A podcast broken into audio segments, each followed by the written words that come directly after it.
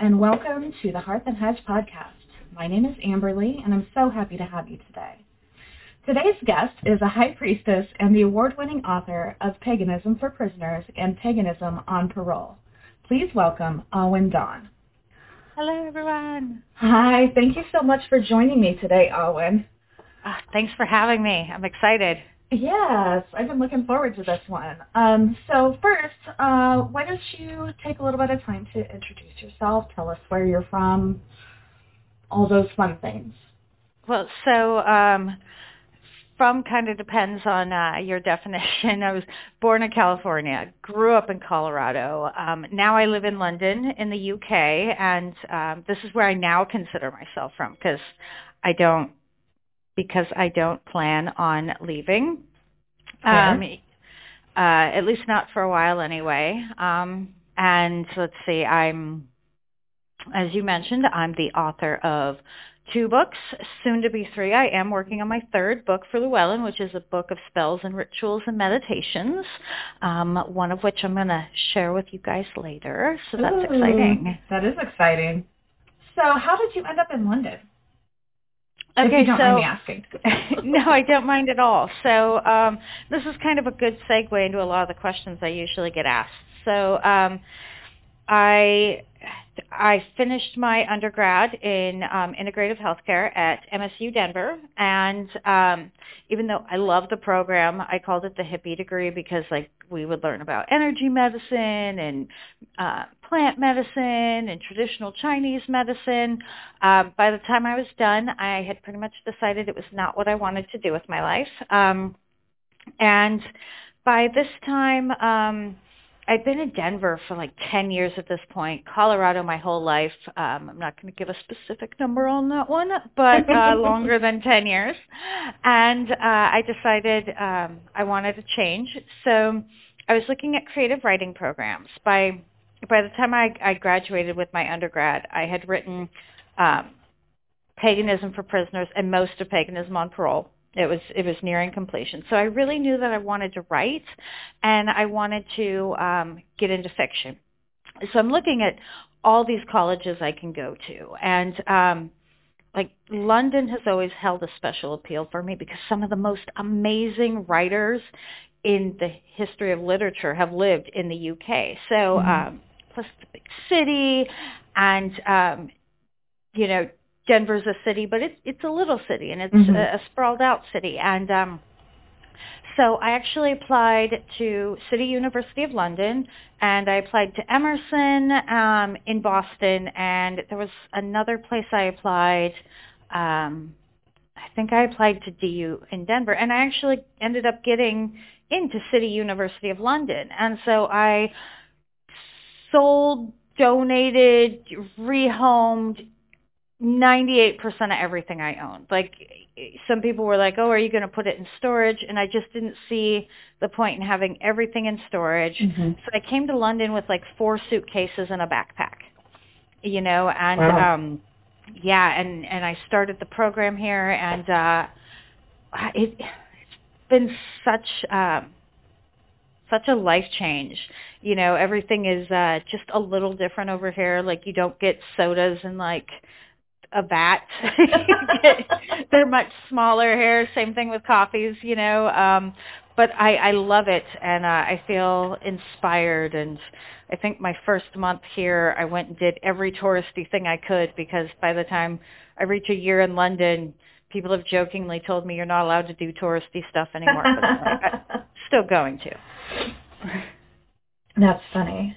Uh, well, that's exciting. Uh, there's something to be said for people who can just up and leave. Um, I used to be able to do things like that. I don't think I'm brave enough anymore, but uh, but yeah, that's very cool. So one of the things that I love to do on the podcast is just discuss with uh, my people what are they drinking at the time that we're having our conversation. Well, so I am drinking super exquisite um, water. um, I also, because I get really thirsty, I've also got aloe water. So mm. two different types of water. Um, you know, always for things like this, I like to stay hydrated. You know, yeah. um, soda can like catch in your throat and stuff like that. So Yeah. hey, water. Water's great. Water's great. I'm Yeah. drinking decaf because Okay. I really I would love to drink two pots of coffee a day, but it's Mm. really bad for you. So I drink two pots of coffee a day, but one of them is decaf. Okay, that's a good compromise. No, because I like before I moved here, I used to drink like a whole pot of coffee every day by myself, Mhm. and since um I'm out and about a lot more when I'm in London, I end up buying coffee, so I only do like two a day now, Mhm. um, which is probably really good for my health. So Yeah, yeah, it's definitely not good to put that much caffeine in your body. Um, and to be fair, I only have one cup out of the first pot because my family shares the other one. uh, see, so it's it really doesn't even count. That's right. That's right. It's just it's just coffee flavored water after that. exactly. Um, so are you reading anything exciting? I'm sure you have a ton of like school books, but I, I do have a ton of school books. Um, I'm actually reading The Bell Jar by Sylvia Plath and Do Not Say We Have Nothing by Madeleine Fian, I think is how you pronounce her last name. Don't quote me on that. Um, both of those are for school. Um, but I did just get done reading um, All the Things We Cannot Say by Kelly Rimmer. Like, oh, a book has never made me cry so hard in my life. I had to have one that was just pleasure reading because Mhm. it had been a while. And oh, if you need a good cry, like read that book. It's just heart wrenching and like by Yep. the end I'm like "Ah," and I can't even like compose myself and it's a good thing I read it at home and not when I was on the tube. yeah. uh, so for anyone who's not from London, the tube is the Underground Railroad, right? Yeah, yeah. I knew that, but so- somebody definitely probably didn't. That's true. It's one of the many Britishisms I've picked up over here. well, I spent a couple summers with uh, some really amazing British people, and I ended up saying things like the boot, uh, you know, all those all those British things by the end of both of those summers, and my family was like, "What is wrong with you?" it just wears off. I know the feeling. A lot of my friends over here are British, and so they'll correct Mhm. me on things. They'll be like, "What did you say?" And I'll be like, "I said the lift." That's funny. um, so, if you'd like to discuss, uh, do you want to tell us a little bit about your practice? Sure. Um, so I kind of, it's almost like a hodgepodge because I am a firm believer in like if you need to work with a deity, you work with that deity, you know. Mhm. But um, it, my path has taken several transitions over the years. Um, you know, Greek, Egyptian, Celtic. Now I work a lot with the Norse gods, um, Mhm. particularly uh, Freya and Odin. I'm seeing the Morrigan come back a lot now that I'm in London, though. And you know, when the Morrigan gives you a sign, you don't ignore it. Mhm. You're not like, oh, sorry, Morgan, I'm busy.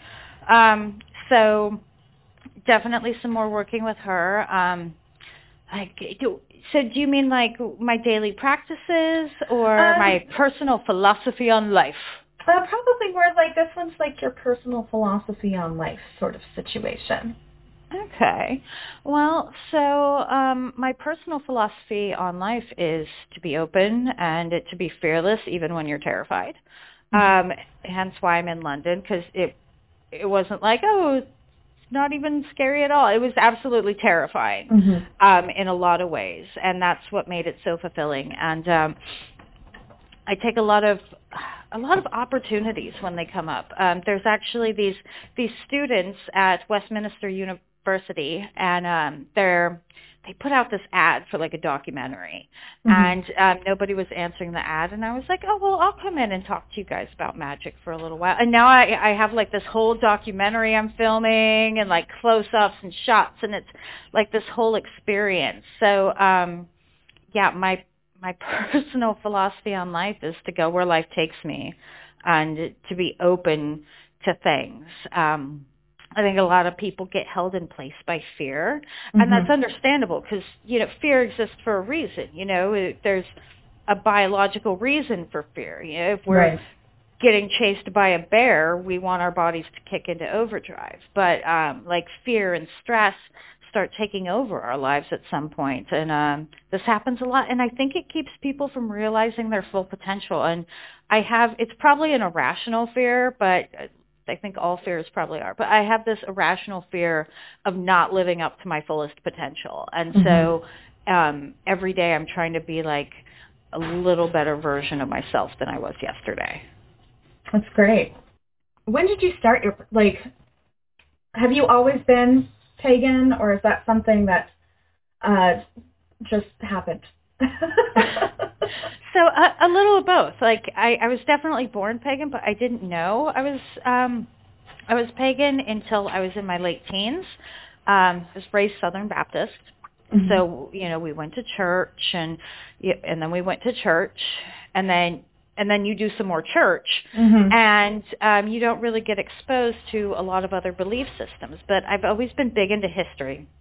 Like ancient history, the older the better. So even back then, you know, I was you couldn't get enough of Egypt and Greece and Rome and uh, the Paleolithic cultures and you know cave paintings and you know I was a very um precocious 7-year-old at that point and um so when me and my mom moved um, away from California, um, there wasn't as much emphasis on church, and she kind of gave me this freedom to explore. And so it was when I was about 16, 17-ish, um, I found a book by Silver Ravenwolf to ride a silver broomstick. I know it, it was my very first book on on witchcraft. It was the first time in my life I had picked up a book and and been like, oh my gosh, uh, mm-hmm. like everything in this book rings true for me. And um, like, because I'd always wondered, I was like, what happened to the Greek gods? Why, why can't I just worship them? Like, it didn't make sense right. that I couldn't just worship gods who had existed before. Like, they didn't just vanish. And um, so that book really, I was finally able to put a name to what I was, and you know, um, and it's changed over years, you know, but you, it's that first droplet, that first moment of recognition that, um, that really started me on my path. And there was more to the question. No, I think you did great. Okay. Um, that was my second book. Was it? What was your first? Uh, Dancing with Dragons by DJ Conway. That was my second or third book. I have a feeling you and I are about the same age. but they were all the rage back then in that time we don't mention. That's right. They were. And, you know, I'm really thankful for those books because they made it okay. Yeah. To to be like, oh, this is why I'm such a weird kid and I'm always picking up rocks and I, you know, go make potions in the yard with like mud and grass. Yeah. Like, uh, I'm making a potion. Like, yeah, exactly. Yeah, that's awesome. I love that. I love that. I think you're the first person that has had the exact two books. Okay, you're fine. I must have written so many notes in that book. It was Oh, right. I wish I still had my original copies. Me too.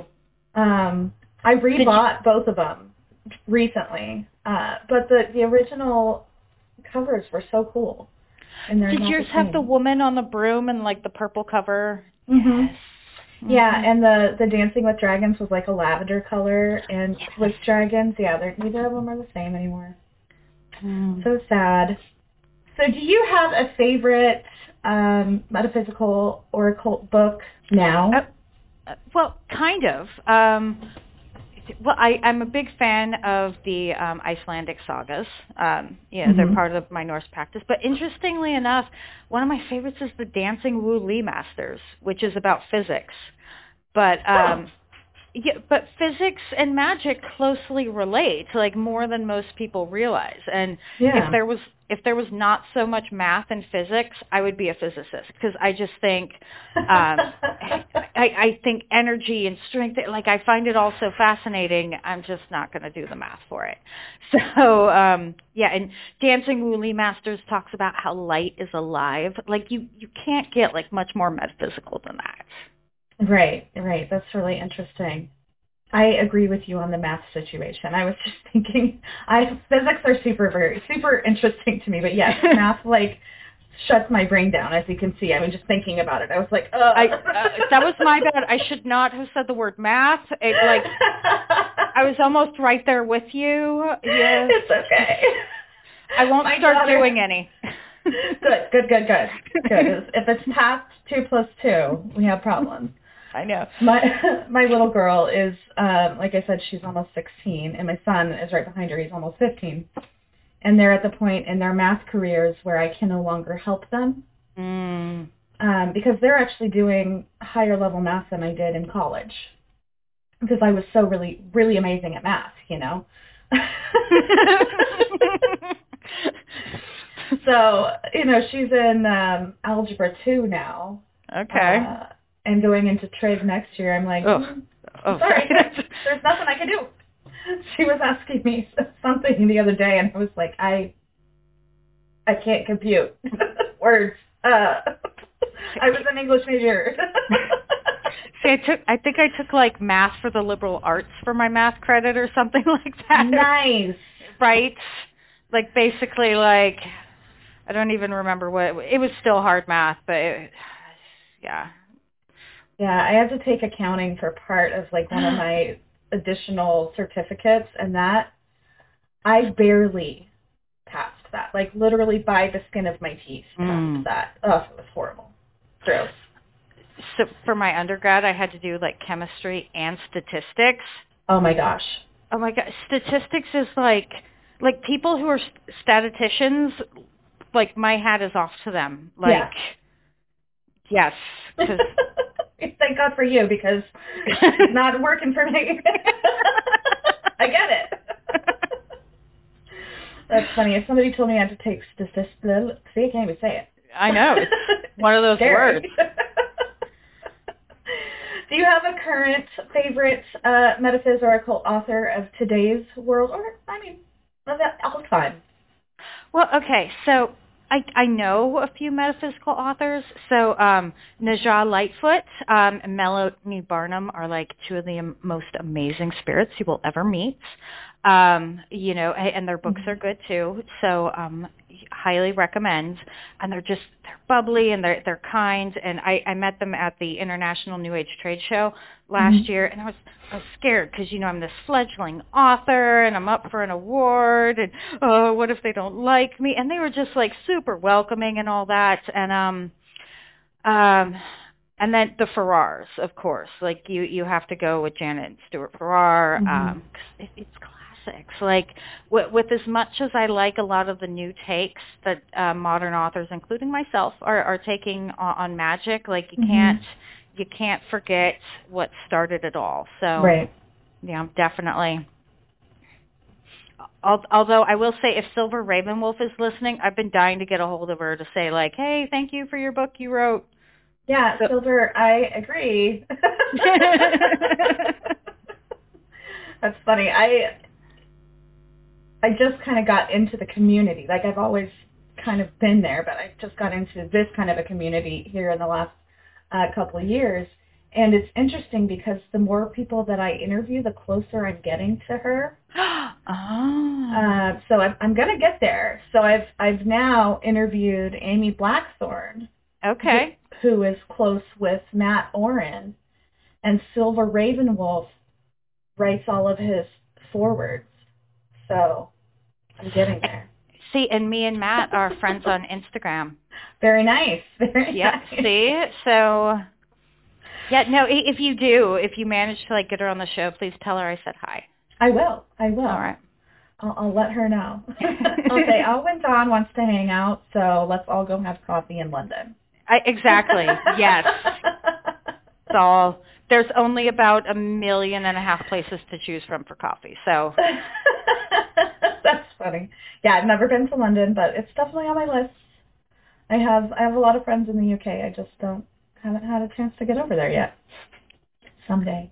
Someday. Someday. Someday, hopefully soon. Yeah, yeah, I would really love to get over there. I really want to go to uh Edinburgh. Oh, I haven't been up there yet, but it's like a train right away, so. Yeah. Well, maybe I'll come visit you and we can go together. Okay, I'm totally in. That'd be awesome.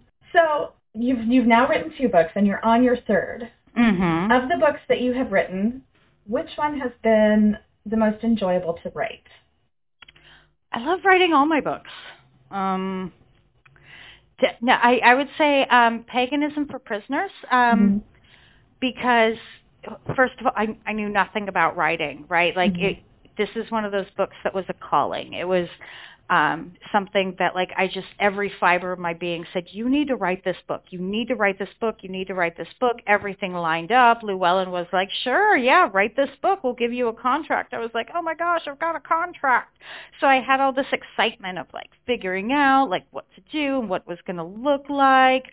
Um, and then, and I've learned so much since then, you know, um, but that's, that's why it's my, my first book is because like it was just, it was this labor of love that I poured my heart and soul into. And, uh, I wrote it while I was getting my undergrad.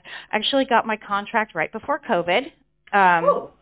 so you, all of 2020, I'm sitting there like tap tap tap tap tap tap tap Mhm. tap tap. It really um helped me keep my sanity to have something I to do and a goal to work towards. So um yeah, I, I loved writing um, Paganism for Prisoners, and I'm also some of the fiction pieces um, I've started working on, I, like, are really just hard to not fall in love with. That's great. That's great. So do you like the character development or the world development more about your creative writing? Um, character, probably. Like definitely. Um, I always find myself at this point where I'm like, how much of me do I want to make my character? And Mhm. uh, I think authors we really need to watch out for that because if I'm writing about, you know, um, a truck driver, you know, in the 1940s, he can't have my same voice, you know, Right. and so I really love the challenge that comes in that. And um, recently, since I've moved here, I start, I've started like taking my headphones out when I ride around on the bus and stuff, and just like listening to like people talking Great. and it, yeah, I really love like the little snippets of conversation you get, and like sometimes they're out of context, and it's absolutely wonderful. That's great. I um so I originally had got well I went to school to be a writer. Um and then I went and worked for the government because I couldn't make any money as a writer. So um well and I had kids and there was a bunch of other things that happened. But Right.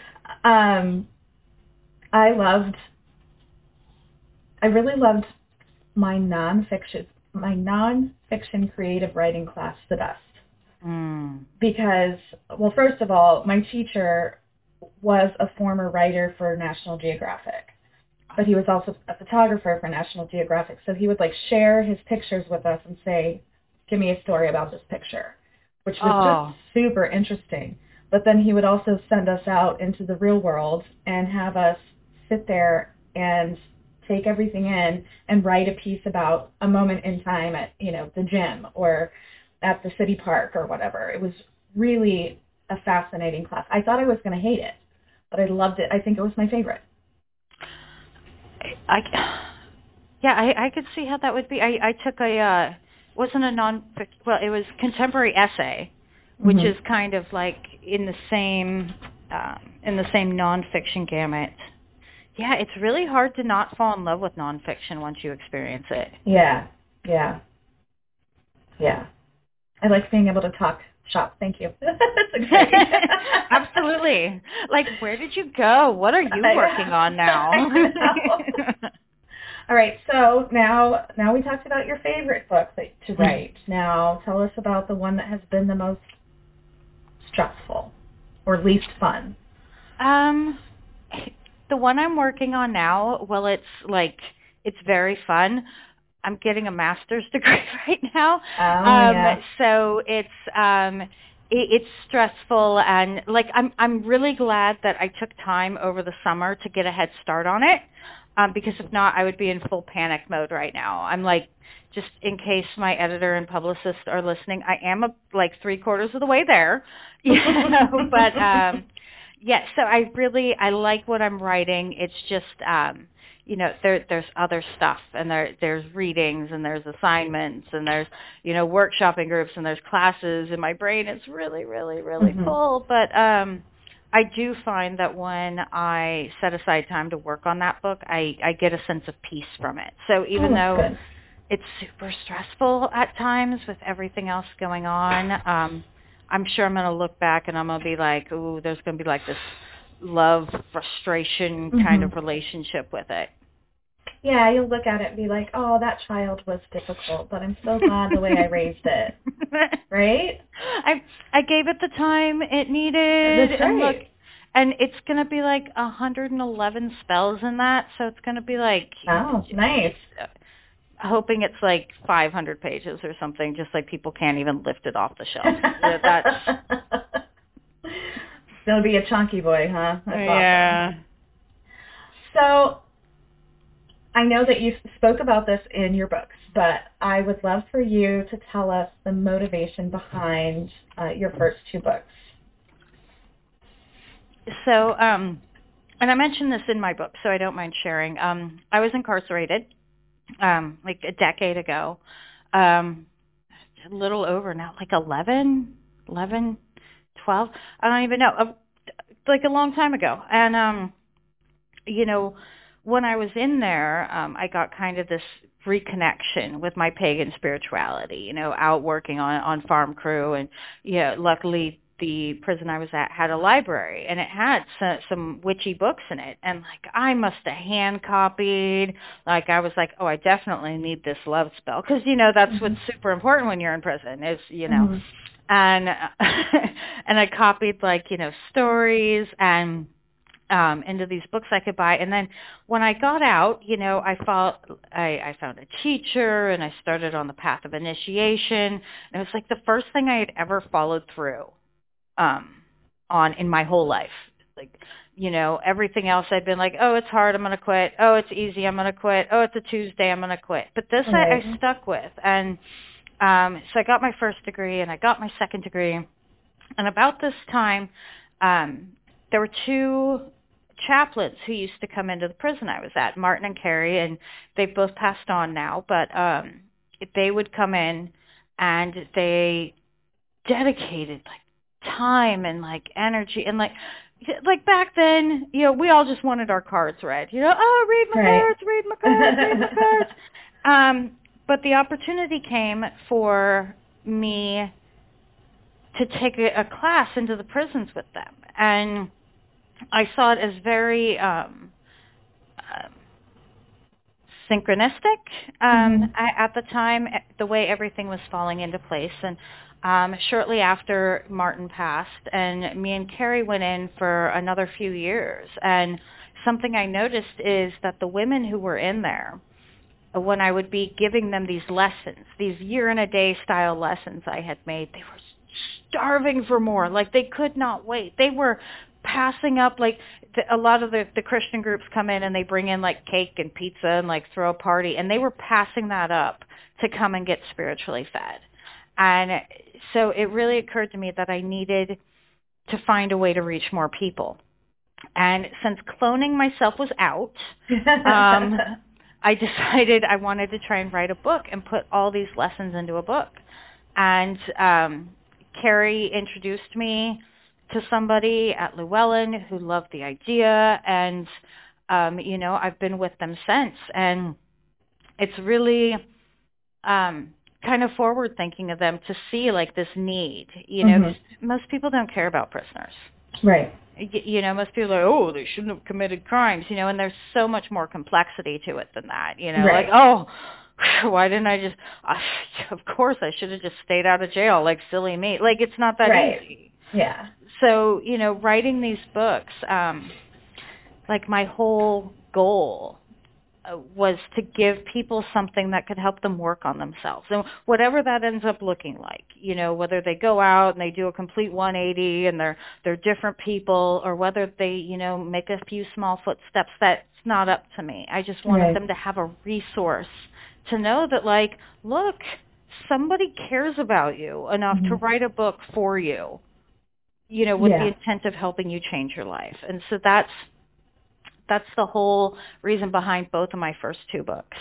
You know, just absolute labors of love. Like can't even tell you how many like nights out I turned down because I was like, no, I gotta write these books. I gotta write these books. I got. I just had this idea. I have to go home and write these books, and like they were consuming for for a couple years, and um, and they will always be my passion projects. That's so great. I, you know, I get a chance to review so many books. Um, and I, I was going through Llewellyn's catalog and I saw your books and I was like, I have, I have to get my hands on those. Um, I have a huge respect for you writing these books and showing the world that, you know, these people are people too, you know, and they need support because statistically, there's that word. Yeah. if they don't get the support when they go onto parole, then they'll, they'll probably go they'll go back in, and that's not what we want. We want the prison system to be so that people can be reformed and be put back into normal society as uh, functioning humans. That's that's what it's for. It's not to I don't know.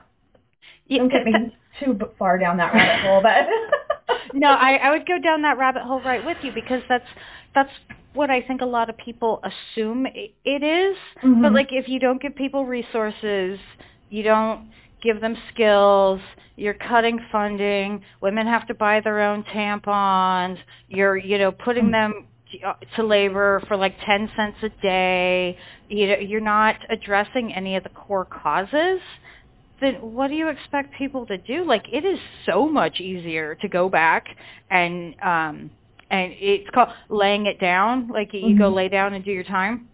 It's it's so much easier to just go through your sentence like that than to go out on parole and be like, okay, I'm gonna get a job and take all these UAs and make all these appointments and do all these things that I have to do. Like it's like it's no wonder people just want to go like nap you know, Right. and have their jail job and like have people put money on their books. Like it's a lot easier. Like working on yourself is hard.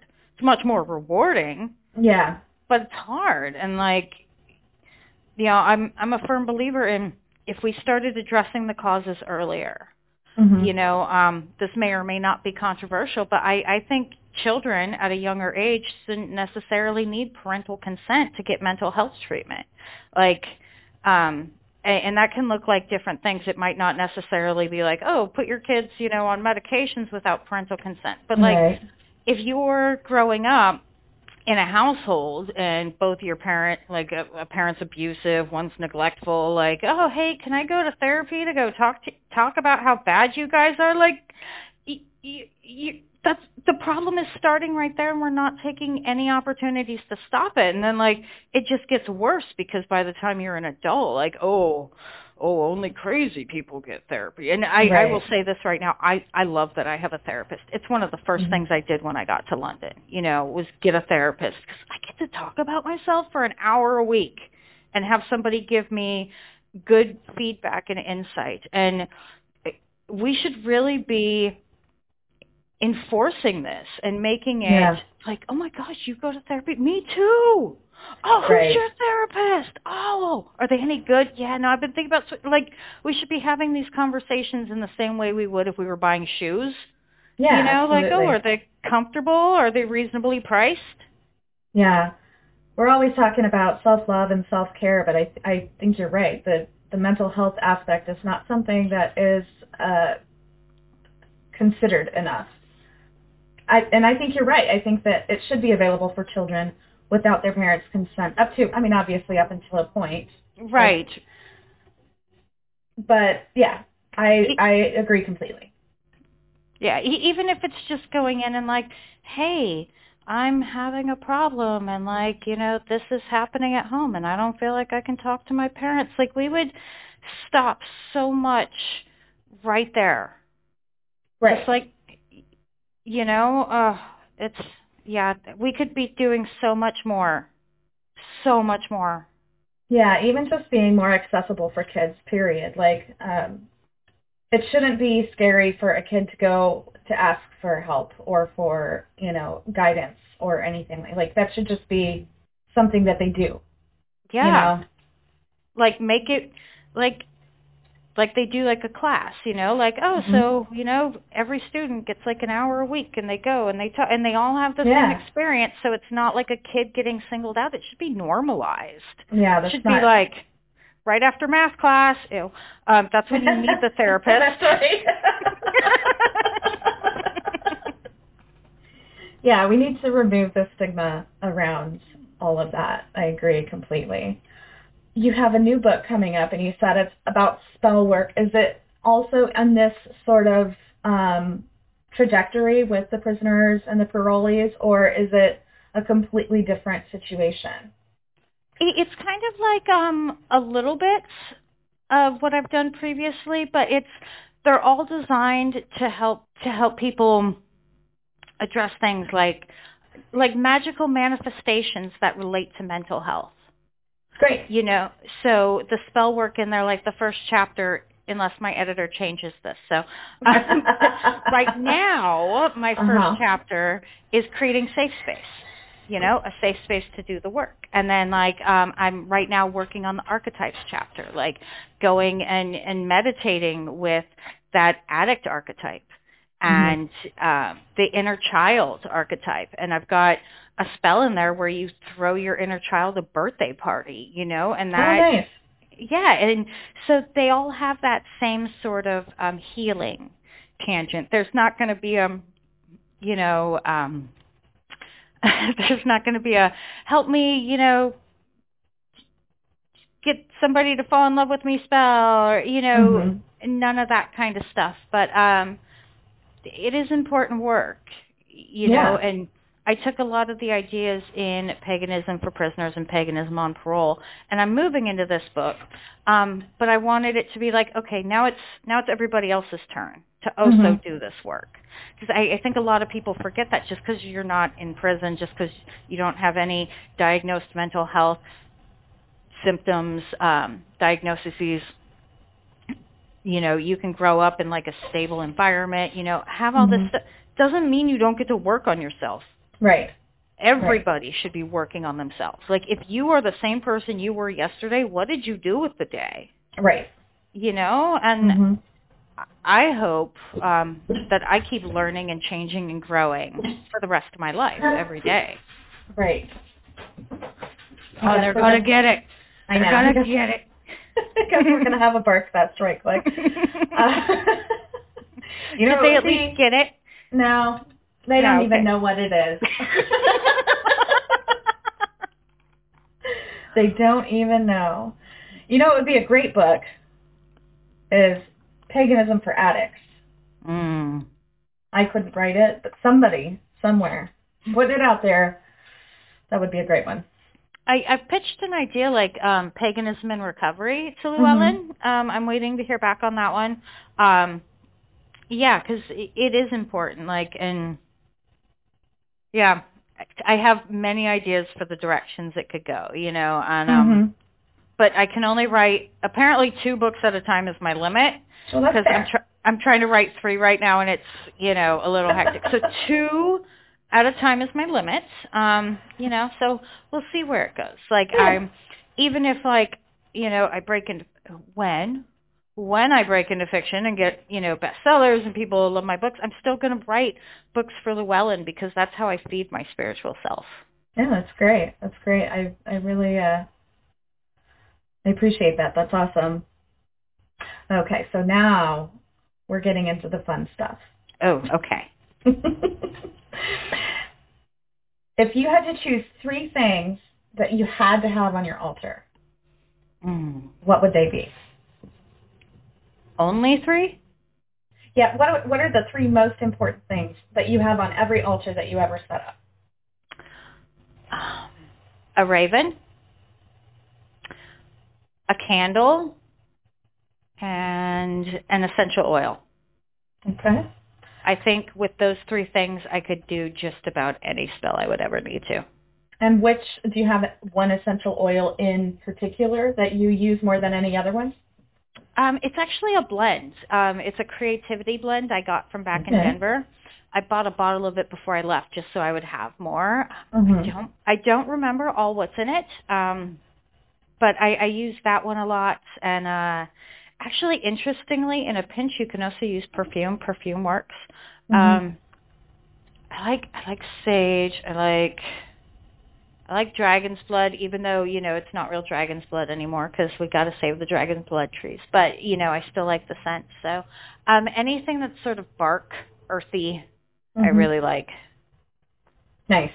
Nice. Yeah, I love essential oils. I'm actually starting to blend my own oils.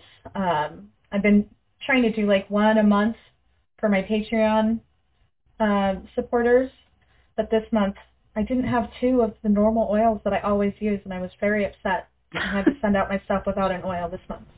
So, but I have them You're they're ge- right there on my You're gonna get letters. They're Oh, I probably be. am. Actually, thankfully, all four of my patrons um, have me on uh, Marco Polo, so they can yell at me, you know, in person. Okay, great.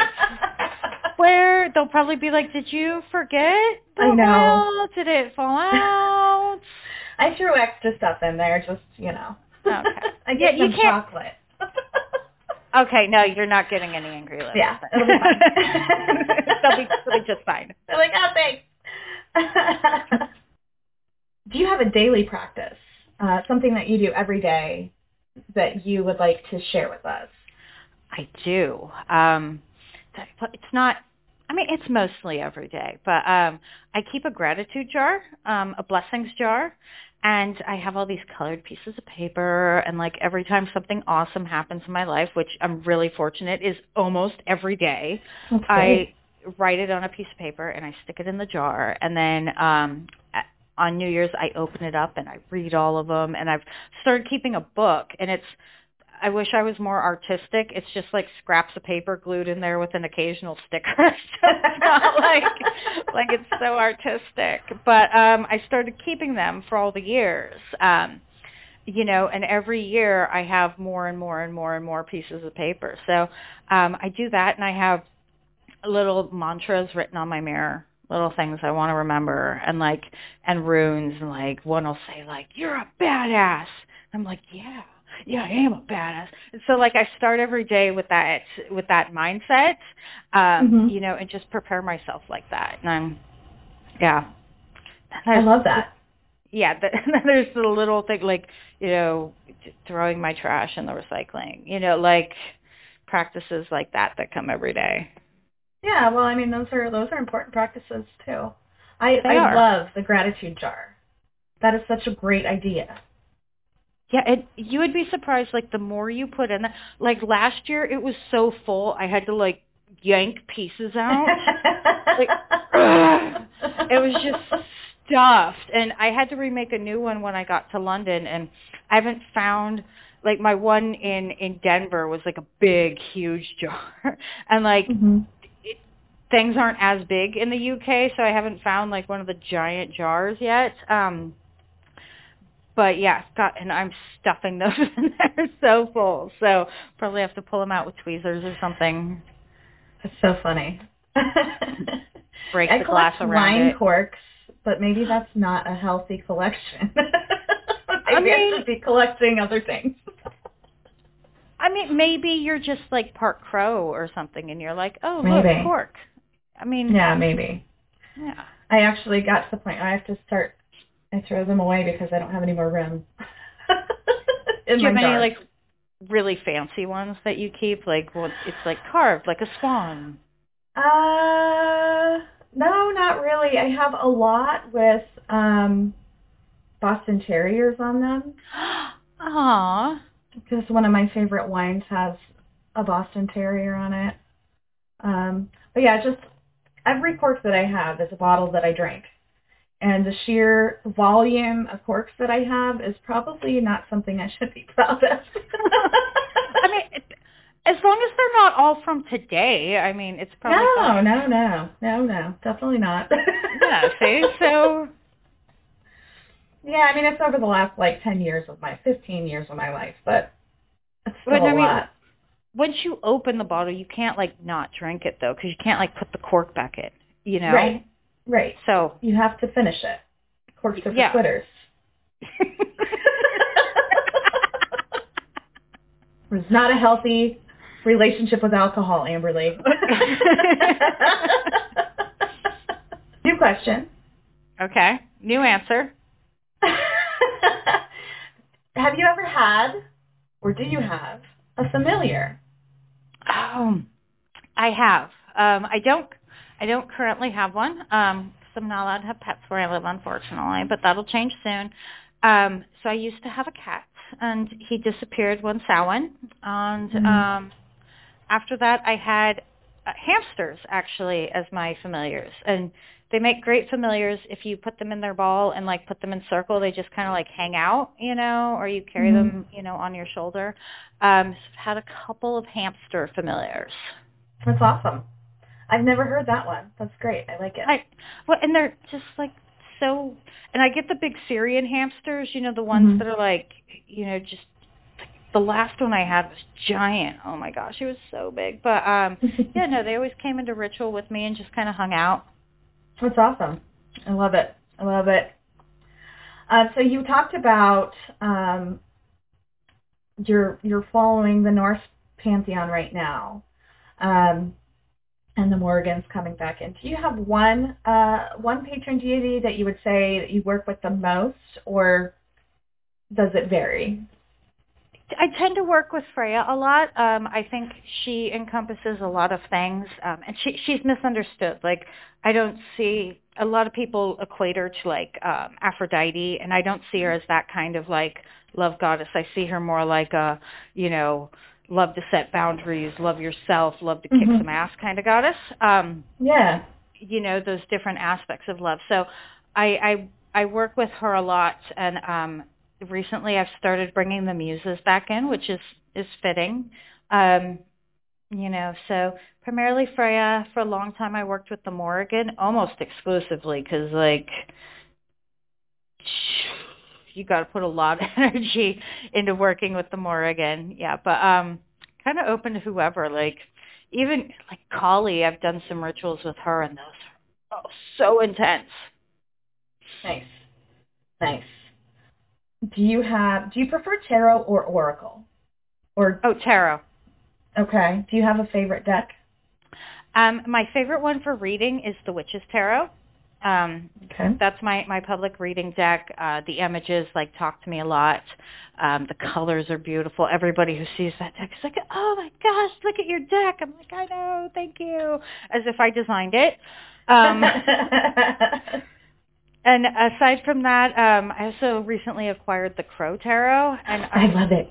oh, it's I'm such a fan. Like even though it's all like dark, like black and white, Mhm. Like an occasional smattering of. I really like it.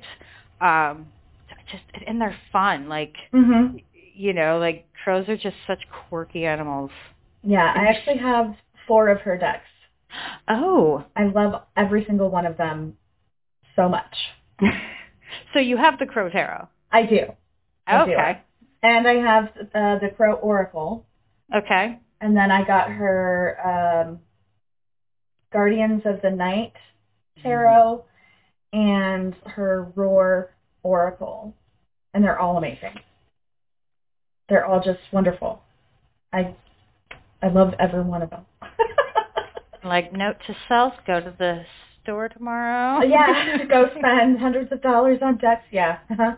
I mean, I only, in all fairness, I only brought six with me from Denver. You know, Aw, so well done, I mean, you. I know it was so hard too. Um, regifted to good homes though, but yeah, no, I'm like almost naked without forty-seven tarot decks. Right, right. Well, see now you have more to buy. I do. I have a lot more to buy. That's She's coming out with a new one with cats too. I think it's coming out in March.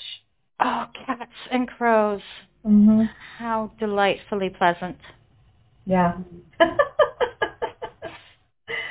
um, so I know you do talk about the Wheel of the Year in your books.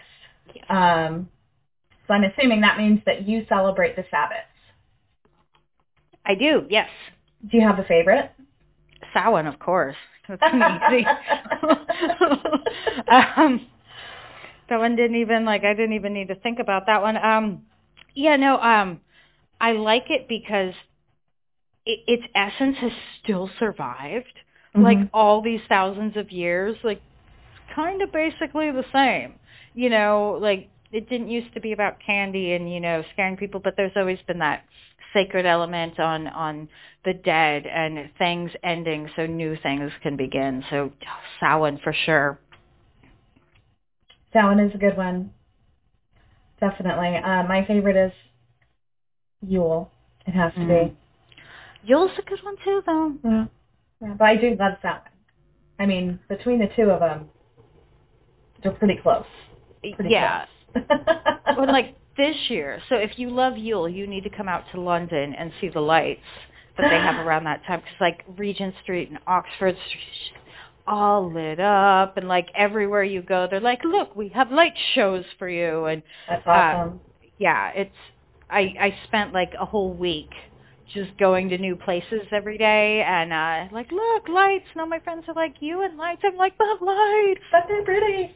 they're Yeah. so pretty One of my goals before my children get too far away from me, because at some point they're going to leave me, you know, um, I, w- I want to take them to Germany. And Ooh. they have a, a river cruise down the Rhine River to, uh, to each of the Christmas festivals oh on the Rhine. I would love that. you should do that this year I, mean- I've been trying to do it every year, but it just hasn't happened yet. I mean, this is the year i can I feel it because they're they're 47 and 32 you know like right. well, that's basically how they act. That's for sure. right so like Except for when they need yogurt. right then they're just two. You're silly. Yeah. oh yeah Yeah. I'd Do love it to do now book your Maybe- tickets right now. Maybe I'll work on that. That'll be my goal for the year. All right, that's a good goal. I think so. I think so. I have another question that's that's kind of a fun a, a fun one. If you could pick anyone, anyone in the witch community or the pagan community in the past or the present that you could sit down and have dinner with, who would it be? Tituba. Oh, good choice. Yeah. That's a good one. Yeah. I like it. just like I could learn so much from her, you know, because she had that old traditional linear magic that she carried with her from. Oh, Yeah. Man. That's awesome. I love that question or that answer. Yeah. Um, I haven't had that one yet. That's a very good answer.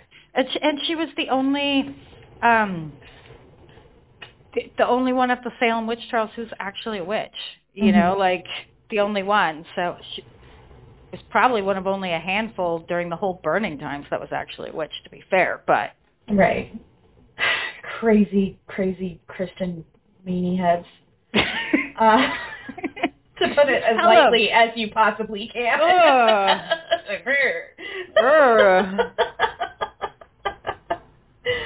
All right, now we're going to switch back over to your books. Um, I know that so you have a huge list of amazing resources in the back of your books, and I appreciate that. I love that so much. How would you suggest any? I don't know if if people are allowed to listen to podcasts in prison, um, but any of my listeners who maybe know somebody who might be interested in your books, how would you suggest that your books be? How can they get them into the system? That's what I'm So- trying to say. Okay, so um, ideally, what would happen is you could just go buy my books and drop them off at a prison, and it would all be good. Don't Right. do that. You cannot do that. They will not accept your books. So- Um, so a couple of ways. One is you can reach out to organizations um, that do prison ministry. Um, Appalachian Prison Ministry is one that comes to mind. There's also the Appalachian Women's Prison Book Project, something, the name is something like that. Um, they're not the only ones. They're just uh, two that I, I was in recent communication with. So you can talk to them Mhm. um, and ask them, hey, I want to help get these books in. What's the best way to do that? Some of them can take them in directly. Some of them can't. That's why you kind of have to check with the organization. Um, however, Llewellyn is an approved vendor um, Oh, great. for a lot of prisons. Um, I want to I want to say federal prison. Don't quote me on that. Like been a while. Um, But when I was in prison, they were on the approved vendors list. So somebody could order a Llewellyn book and have it sent inside. So check with, um, if it's for somebody specific, ask them to, hey, you know, Johnny, I want to get you a copy of this book. What is the procedures at your prison? Um, so that's that's one way to do it. Reaching out to those organizations, like you said, there's a ton listed in the back. Like send right. them an email. Um, some of them might take book donations directly. Some might, you know, want a monetary contribution, things like that. But those those are the ways to to get them in. Or or you can start doing pr- uh, prison ministry you mm-hmm. know, and then build up a relationship in the prisons, and then be like, hey, I want to bring these books in, you know, and then that's that's a whole different uh, ball game right there. Right. Um, yeah, prison ministry is on my list of, of things I'm interested in actually uh, at some point. So this one isn't on my list, but how would you say a person would best support a parolee when they come out? Mm there's a lot of elements to that question. Okay, so if you're an employer or uh, a landlord, you can remove your policies of not hiring felons. That would be great, or not giving housing to felons, because that's one of the biggest barriers. Is mm-hmm. apartment complexes, like big ones, don't rent to felons. You have to go to somebody who has like a smaller complex or a private house, something like that that they're renting. So so that's a big one. Um, you can you can you can be supportive in other ways you know? Um like if you know somebody right? And, and this is very important okay? If you know somebody it does not mean you have to do everything for them. Please don't do that okay? Boundaries are important to keep um, I'm not in the business of pretending that people who have been to prison are saints or angels, you know, like mm-hmm. uh, just because there's reasons behind it, um, behind why people go to prison, doesn't mean that they're good people who are just innocent, okay, Th- though there are some. But you can be supportive by donating to organizations that support prisoners. Um, DU Pi in Denver, the uh, Denver University of Denver Prison Arts Initiative, um, they do a lot of work uh, with helping um, people transition from prison to parole. Um, you can get involved in advocacy. Um, when you vote, you can vote for things that uh, have a more mental health focus versus a prison focus. Um, something like mandatory sentencing, like well, you can see why some people may have, might have put that in place. That's actually really dangerous. You know, it should be a case by case basis. You know, um, right it, there's a huge difference between defending yourself, you know, and you accidentally kill somebody in the process and like going on a seven state killing spree. Huge difference in all kinds of gray in between. So um, getting rid of a lot of the misconceptions, like have a conversation with somebody who's on parole. Right. Like a lot of people are really cool. Some of the most incredible artists I've ever met are doing time in prison because if you have that artistic mindset, you tend to not fit into the social norms. Like mm-hmm. even even me, like I want to be an author. Like the idea of going to work every day and having a job that's nine to five, and I come home and like, you know, it's like some people do great and that's what their lives need. But for me, like it's so soul crushing and I imagine for people who are artists and just want to express their art, it's the same way. So that's another thing you can do is you can you can buy art. You know, you can do that for people who are in prison. There um uh like I mentioned DU Pi earlier. Um but you, you can search for organizations. Um, there's also you can write to, you can write to prisoners, um, and, and things of that nature. Um, yeah. Oh, and this is more for when they're incarcerated, but also applies a little bit for out. You can volunteer to teach classes. Like if you um, have a bachelor's degree, you can probably teach somebody basic English. You know, you can probably work with them to improve their English skills or go through a resume with them. You know, these are all things that we need people to volunteer to do. Thank you for sharing that. Yeah. I, I don't know why that wasn't on my initial questions, but I'm glad I thought of it before we were done. I can't work under this kind of pressure. um, so now we're at the point um, where I would love to ask you to share um, a spell or ritual with us. Yes, I would love to. I do. Um, I have to pull it up on my screen. I do not have it memorized. Oh, I'm excited that you're using the Crow Oracle. Yeah, it's so cool. It's a signed copy too. Lucky you.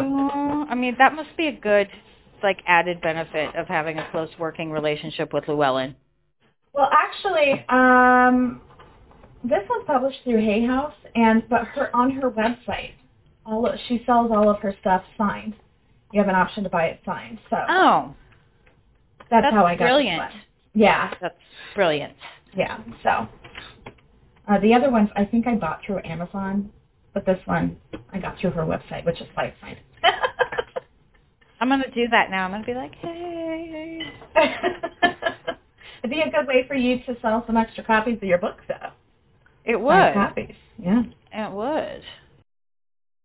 All right. So you ready for the ritual? I am. All right. I'm excited. All right, so are we doing the card read first or the meditation? Let's do the meditation. Okay. So, um, I have I have a little intro part that I'm going to read before we go into the. Um, so this is the plug and unplug meditation. This is uh, from my upcoming book, which is working title is 111. Um, so we live in a connected world.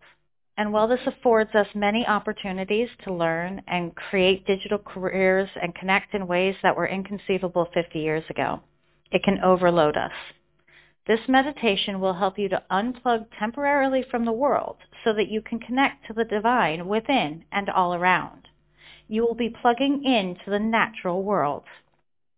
To begin, put your phone, laptop, tablet, all electronic devices in another room. Make sure that they are all turned off or to silent mode. Turn off the TV and all other electronics. If possible, use candlelight instead of electricity in, your, in the room you're meditating in. The less electricity you are using, the more you will unplug and the more effective this meditation will be. If you like to have music while you meditate, choose something instrumental and have the source be outside the room. Now, Get comfortable and close your eyes. See yourself sitting on a plateau, high above the valley below. There's a river flowing, wind blowing. The sun is just peeking over the horizon. It is warm enough to evaporate the dew off the grass that surrounds you, but not to remove the crispness of the night. The moon still hangs as a sliver in the sky. As you sit here, become aware of a plug that connects you to all the digital technology in the world. Reach back and gently pull this plug out of your head, knowing that it will not harm you to remove it. As you hold this plug in your hand, become aware of the world around you. Birds singing their morning songs greet you. The smell of daffodils invigorates your mind. The world has become clearer than it has been in months maybe years. Look down at the cord you are holding in your hand. Once so controlling, it now lies still and empty without any hum of electricity flowing through it. Since nature does not waste, this plug will be repurposed. First, plunge it into the river below. This cleanse begins the transformation of the cord, cleansing away all the toxins it once contained. Now roll this cord in the earth, letting the minerals contained in the wires pick up the resonance of the planet. As you go through each element, it looks less and less like some man-made thing and more like the root of a mighty tree, the roots of our mighty selves. Hold this cord up to the sun and let it be charged with the cosmic energy contained in the life-giving orb. The final element is air. As you let the breeze tease its way around the roots, you become aware of the great human connection. You become aware that every rock and every drop of water and every bird, fish, and amphibian, that all things are part of you and part of one another. Let this root attach itself to you so that it may serve as a reminder to unplug from technology from time to time and plug into energy of the earth and the stars, energy that is immeasurable in age and power. When you are ready, begin bringing yourself back to the mundane world. Sit and be present in your tech-free space for as long as you are able. And know that as you go through your day, you have established a connection that is cosmic and primal. Ooh, I liked that. I got the chills. Oh, good. That's what I'm going for. Good. Yeah, it, was, it succeeded. Succeeded. That was very good. um, I love that.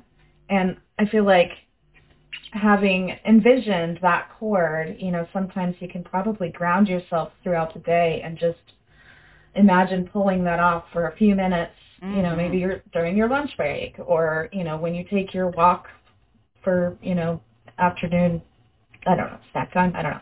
But I work from home, so. I mean, but like really any time, especially if you find mm-hmm. yourself randomly opening apps like every 12 seconds. Not that I ever do that. Um, I do that all the time.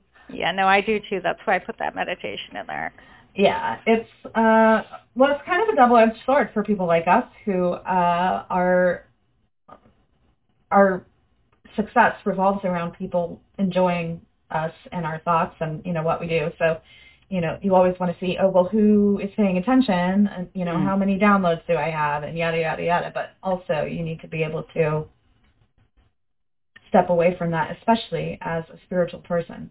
So, yeah, definitely. Um, I'm just going to do a simple poll rather than doing all the super shuffles. All right. So today we got preparation. You can see their two little oh, crows. They're delightful. Yeah, they're looks like they're throwing stones into dropping stones and stuff into something. Well, then they're laughing about it. Yeah, yeah, probably. um, oh, it's over here. So preparation. Such her cards are just so pretty. All right. So here in the Seattle area, we have lots of fairies and the boat kind, not the, the, the winged kind. and these smart birds have mastered the ferry schedule. The crows know when the boat will return and on which side of the road the cars will disembark. While the ferry is crossing the sound, the birds harvest the clams from the nearby beach. They bring the clams over to the ferry landing and strategically place the clams just right so that when the cars leave the boat, they run over the shells, breaking them apart and leaving fresh clam meat for the picking. Preparation speaks to getting ready for something you know is on the horizon and planning for it accordingly. It's all about getting all your ducks in a row, or in this case, clams, so that you can achieve the most beneficial outcome. Well, goodness gracious. They're so smart. I didn't they know are. they did that. I didn't either. That's amazing. You know how long it would have taken me to figure that out if I was the one who had to get clams open? Like That's so funny. Yeah, they're they're really amazing animals. Uh, I love them. I love them. They know when I'm going outside to put food out for them. Like they can tell the difference between when I'm going outside to put out food and when I'm going outside to get in my car to leave. It's pretty crazy.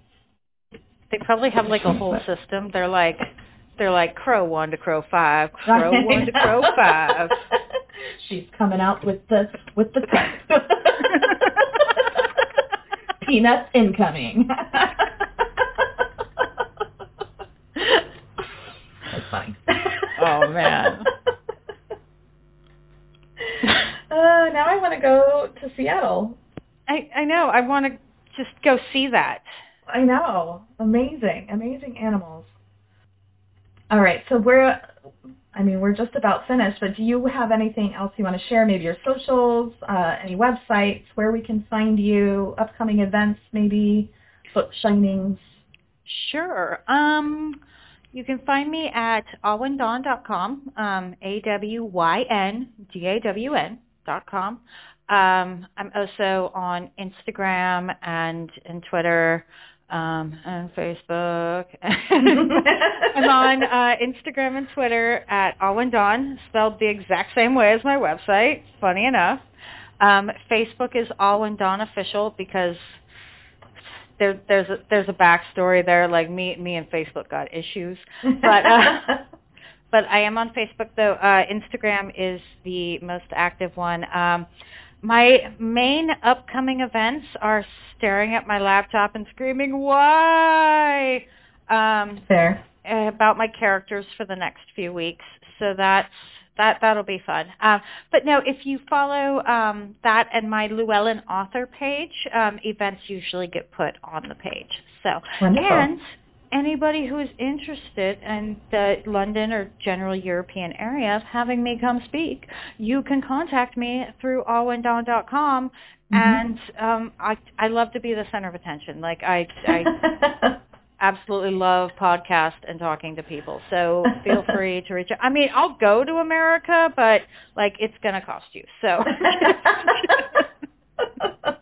That's funny. Well, I really appreciate you taking the time to chat with me today. I know uh, it's 3.30 here, so that means it's, what, 8.30 there? yeah. So I know that you put some stuff aside to hang out with me, and I really appreciate it. Oh no, this this Um, was fun. This was a lot of back and forth. It didn't feel so much like an interview. It was like Good. conversation. Yeah, I try to keep it that way. Because I don't want it to be boring. Crows and math and you know Yeah. like and statistics. I, I can't believe I got statist, status, statistician out earlier. That was like just uh, You just got it statistician. out twice. I know.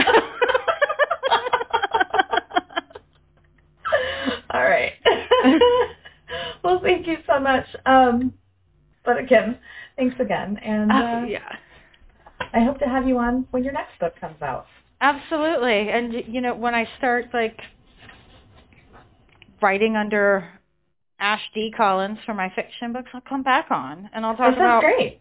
what it's like to be a fiction writer witch and combining all those pieces together. Well, it sounds awesome. I'm. Yeah. I cannot wait. I cannot wait. Will you be publishing through Llewellyn for that, or are you going to go through someone else? Uh, what they don't do fiction, so I have Right. to go through someone else. Okay, fair, fair, fair. Yeah. Believe me, I pitched it. I was like, "Hey, do you got?" Yeah, so. Yeah, I was trying to get them to do children's books, but they just weren't. They weren't oh there. Oh my gosh, we have children. When we're off, when we're off air, I'll tell you about my my idea for Oh yeah, I'd a hear. children's project. Okay, well then, for in that thought, everyone listen.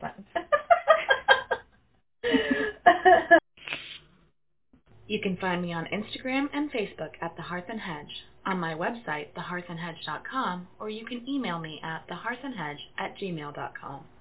I also have a Patreon at patreon.com slash thehearthandhedge. If you like what you hear, consider leaving a review wherever you find your podcasts.